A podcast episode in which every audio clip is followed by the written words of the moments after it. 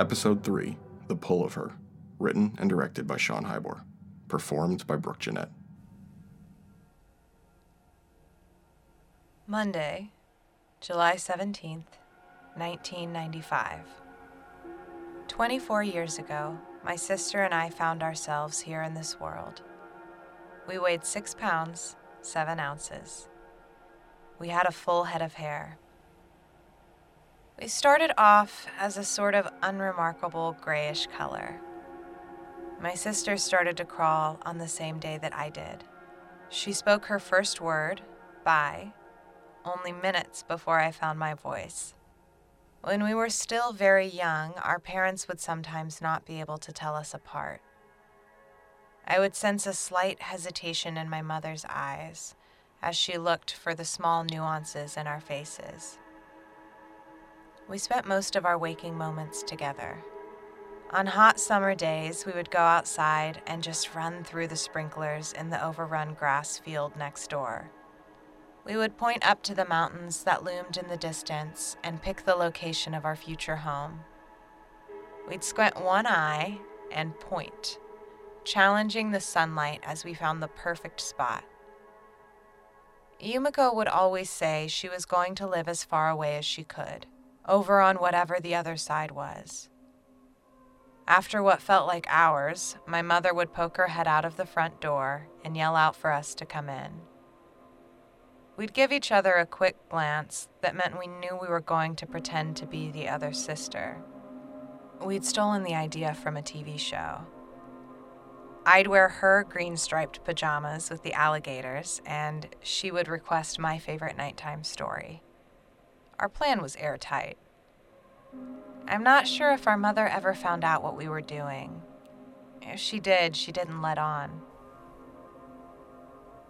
There used to be life on the other side of the overgrown field before the Goddards moved away.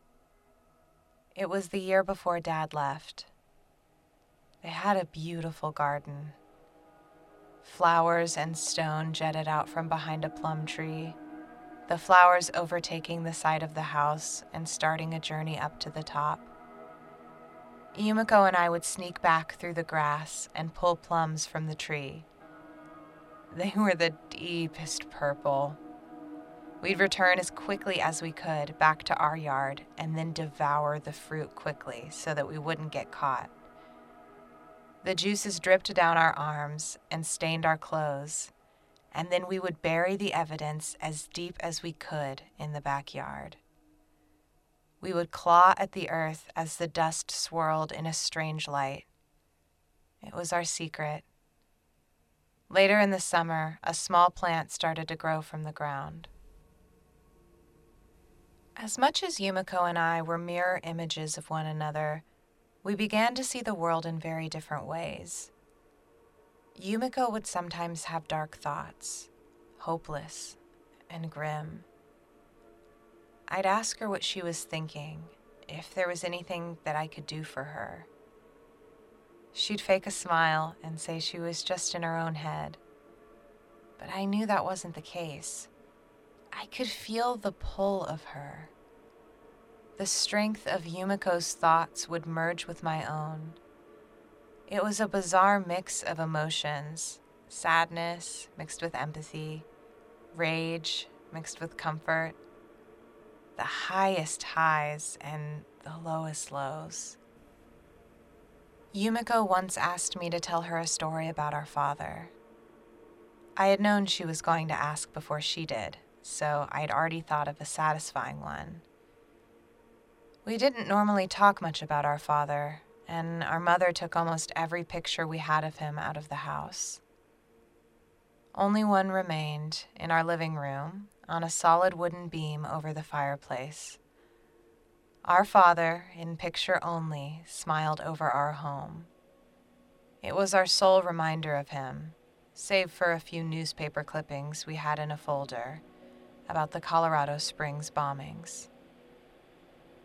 Our father had been a firefighter and was called to the scene when the Ryder truck detonated downtown. He was a hero that day, a few short months before we were born.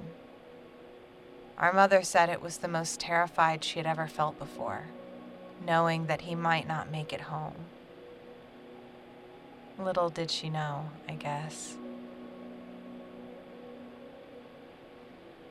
I told Yumiko about our first house, before we moved here. Our father would pick us up and flip us upside down after bath time and then drop us onto our beds. He created a barricade out of overstuffed pillows with a center balanced by heavy comforters. He'd drop us and we'd laugh. He'd scoop us up, drop us, and we'd laugh again. It was our bedtime routine. Yumiko smiled hesitantly, the restraint in her face allowing only the corner of her mouth to crease. She wanted to keep her modest joy to herself, held just underneath the surface. But I could feel it. Yumiko began to draw away from me slightly, but consistently, as we grew up. She was closing herself off to me. The first time she resisted, I cried. It was in ninth grade, and I usually met up with her outside of the media center, and we would walk to our next class together. She was on the other side of the hall, completely indifferent to me waiting on her. I saw her talking to one of the girls from her language arts class in the stairwell. She smiled in a way I had never seen her smile before. A taut simper with her eyes beaming. My feelings pulled on hers, and I experienced a swelling of affection. My pain mixed with her warmth. I would feel Yumiko less and less as time went on. On some occasions, we'd stay up late into the night and gossip about school. Our mother would let us order food from any restaurant we wanted, and we'd watch horror movies and listen to music through headphones. On those nights, I could feel her so intensely, our thoughts meshing with delicate harmony. But those nights began to die. Ephemeral pulls. They'd disappear almost as quickly as they'd begun. They were also starting to change. I started feeling flashes of Yumiko's fear. The cause of it, I couldn't wrap my head around, but it felt like collapsing. Swirls of light creating amorphous arms and legs. It had no discernible shape. It felt spectral and overwhelming, like when you close your eyes and rub them with your knuckles. Yumiko thought of it often. Through our shared wall, I could hear her crying at night, but I could no longer feel her. Yumiko started spending time with the girl from the stairwell. They would walk to class together. They would sit with each other at lunch. She'd come over to help Yumiko study, and as the sun set, they'd walk through the field next door. And Yumiko would tell her about the beautiful garden the Goddards had before they moved away. I'd watch them from my bedroom window. They were hand in hand. I would try to pull anything I could from her, but I was completely shut out, like a storm during a blackout. I felt so tired. I felt alone. After high school, the bond that Yumiko and I shared started to ease away, and we found ourselves headed down different paths. I remained home and went to a local community college. I took the practical approach and decided it was in my best interest to save as much money as I could. I lived in my same bedroom, at home with Mom. When Yumiko emphatically assured us that moving away from home was what she needed for herself, we kept her bedroom intact, exactly as she had left it. I never understood her reasoning for wanting to leave home so soon, and while we were so young still. She had an impatience to her that I could never relate to, Yumiko needed to withdraw from us here and start again. For as much as I couldn't understand her desire to leave, my mother felt the pain even deeper. Only she felt angry and betrayed. As Yumiko prepared to leave home, the communication between her and mother would slow down to nearly nothing. The night before she headed out, her and my mother said hurtful things to each other. Words I could have never imagined coming from either of them. I felt Yumiko's pull for a few moments. She was scared, and then the feeling was gone. We'd hear from her here and there, never with any regularity. She seemed happy, but closed off. Eventually, she stopped reaching out, and we stopped reaching out. And then she was just a memory. Yumiko had left.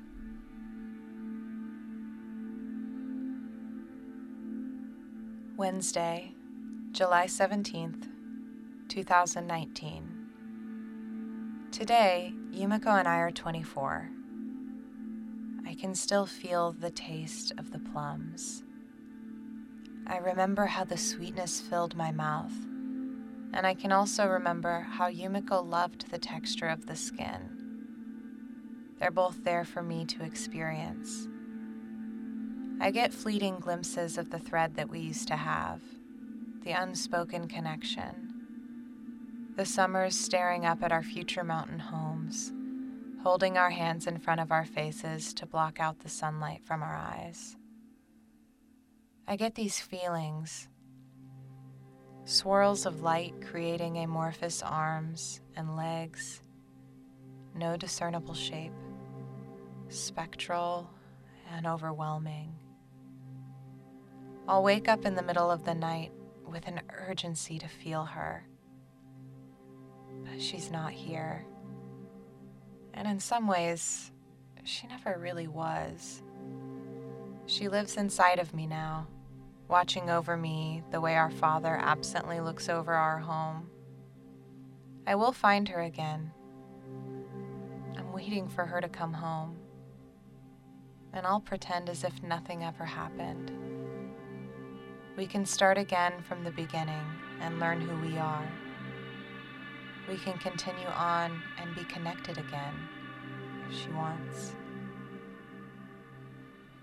I'm not going anywhere. Not until Yumiko and I are whole once more. I'll keep searching for the pull of her.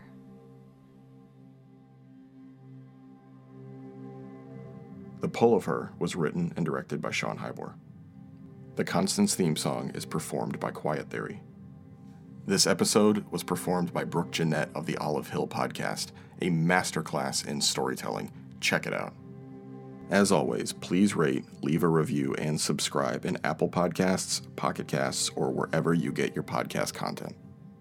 Constance is an independent audio drama, so every bit of exposure helps, so spread the word. You can also check out Constance on Twitter at ConstancePod or on our website at Constance Podcast.